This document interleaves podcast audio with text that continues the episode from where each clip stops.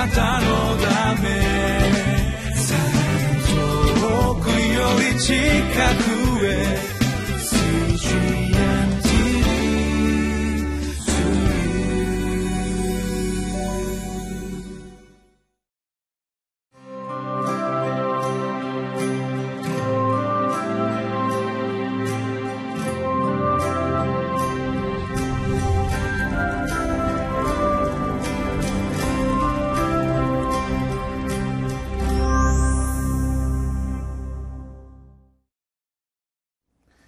皆さんこんにちは。私は博多キリスト教会の牧師のサミ武と申します。今日もリビングライフを通して神様の御言葉を黙想していきたいと思います。今日は1月の31日です。聖書の箇所はマタイの福音書11章の20節から30節まで。タイトルは「愛のくびきを得えば魂に安らぎを得ます」とあります。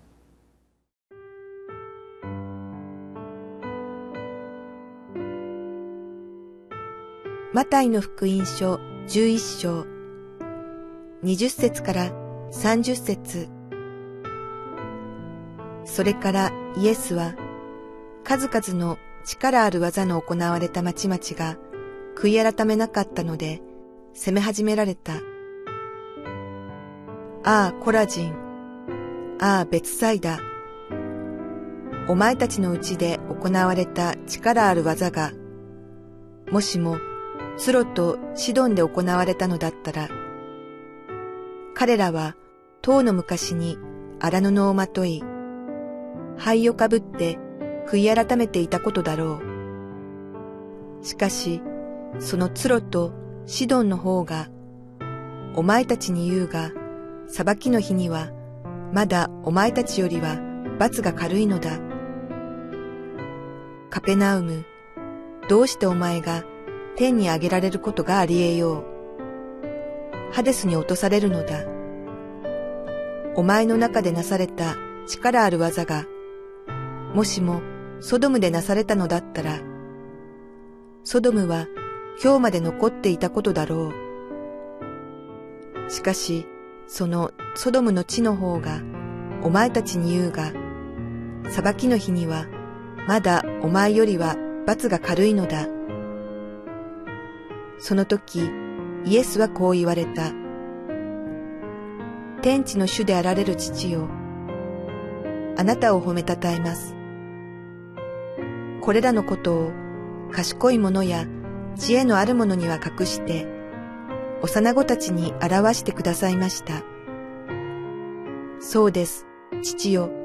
これが御心にかなったことでした。すべてのものが私の父から私に渡されています。それで、父の他には、こう知るものがなく、子と子が父を知らせようと心に定めた人の他は、誰も父を知るものがありません。すべて疲れた人、重荷を負っている人は、私のところに来なさい。私があなた方を休ませてあげます。私は心優しくへりくだっているから、あなた方も私の首輝を追って私から学びなさい。そうすれば魂に安らぎが来ます。私の首輝は追いやすく、私の荷は軽いからです。新しい年に入り早くも1ヶ月が経とうとしております昨年を振り返りますと戦後70年ということで平和に対する関心が高まった年であったということができます。しかし現実を見れば多くのテルが起こり多くの人々はそのことのゆえに恐怖や恐れを抱いて過ごした年であったともいうことができます。ではどうしてこのような争いやまた戦いが耐えることがないんでしょうか？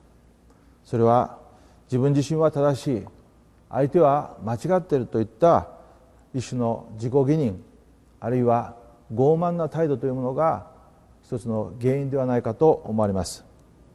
そういう中で私たちはどうすれば本当の安らぎを得ることができるんでしょうか？本文の方を見ていきますとまず20節にそれからイエスは数々の力ある技の行われた町々が悔い改めなかったので責め始められたとそのように言われています。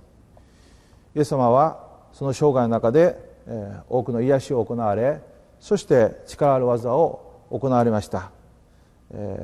しかし人々はそれを見ながらもある人は疑いある人は非難しました。彼らは自分たちの罪は棚上げにした状態でイエス様を非難しそしてイエス様のメッセージに耳を傾けなかったわけであります。彼らの心は非常にかたくななものでありました。それに対してイエス様は責め始められたということであります。21節から24節のところで都市の名前が挙げられています。ツロやシドン。これは旧約聖書の預言者の中で非常に罪深い違法の町として挙げられています。あるいはソドムもいわゆるゴモラと並んでこの違法によって、滅ぼされた罪深い町として、旧約聖書に登場していきます。こうした町々よりも今あるそのガリラヤの町々すなわちコラジンやベツサイダという町々はもっと罪が重いというのであります。それはどういう意味でしょうか？それは彼らは今直接目の前にメシアを見そしてそのメッセージを聞いていながらなおかつ悔い改めることがなくこの方を拒絶した。そこに罪があると言っておられるわけであります。皆さんいかがでしょうか？私たちもイエス様のことを知りそして、えー、信じある時は非常な霊的な感動を持ってイエス様を体験するそういうことがありますけれどもしかしそれにもかかわらず自分自身の罪を認めず悔い改めようとしないそういうことがあるんではないでしょうか。イエス様はそういう態度に対して責められるのかもしれません。私たちは今新約の時代この福音に預かった者としての責任があるわけであります。こうした罪深いものに対するものに対する神様の裁きは神様との葛藤あるいは争い最後には裁きであるとこのように言われています。ではどうすれば私たちはこの誠の安息に入ることができるんでしょうか。25節を見ると天地の主であられる父よあなたを褒めたたえます。これらのことを賢い者や知恵のある者には隠して幼子たちに表してくださいました。というふうに書かれています。ここで賢い者や知恵のある者と言われていることはこれは文字通りではなくて自分を知者だとする者自分は正しいと思っている者そういう傲慢な人の姿を表しています。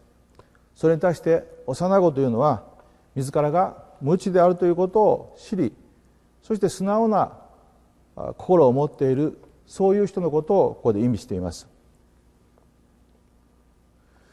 イエス様はこのような賢いものあるいは知恵のあるものと思っているものではなくて幼子たちにその真理を表されたと。いうふうに書かれているわけであります。そして28節です。有名な言葉ですね。すべて疲れた人重荷を負っている人は私のところに来なさい。私があなた方を休ませてあげます。そのように書かれています。私たちは皆疲れたものでありまた重荷を持っているものであります。ただそれを認めようとしない。あるいは自分の力で頑張ろうとする。そのようなところがあります。しかしそこに傲慢さがありまた罪があるということを私たちは知らなければいけません。ではどうしたらいいのでしょうか。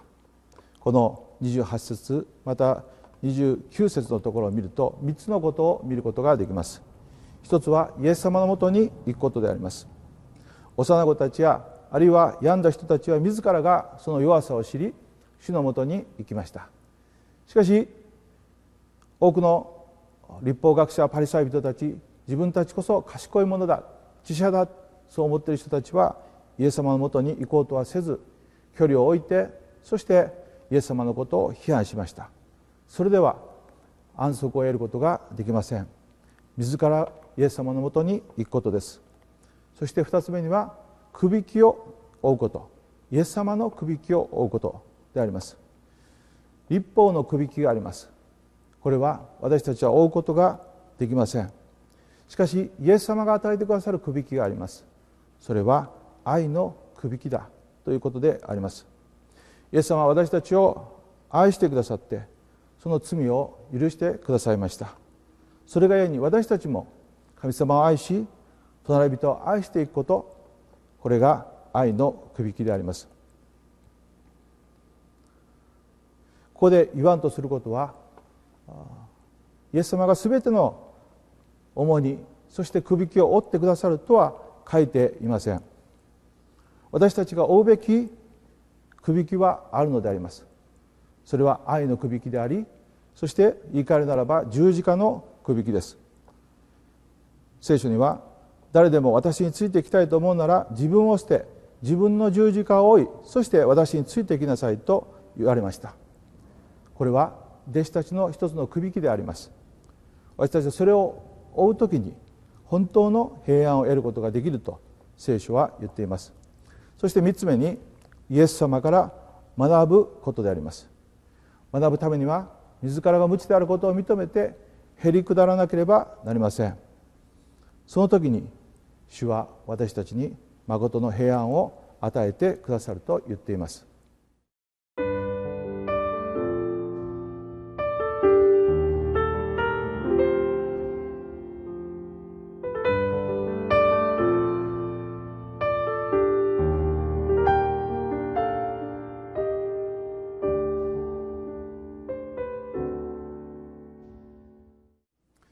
皆さんいかがでしょうか？結局誠の平安平和安らぎとは周りの環境によって及ぼされるものではなくて私たちの心の在り方あるいはイエス様との関係によってもたらされるということをここで学ばされます。今日一日私たちがまずイエス様との関係において本当にへりくだった幼子として歩むことができますように。そして主の言われた通りに主のもとに行きそして主が与えてくださったくびきを追いそして学びつつ歩むそういう一日であることを願います。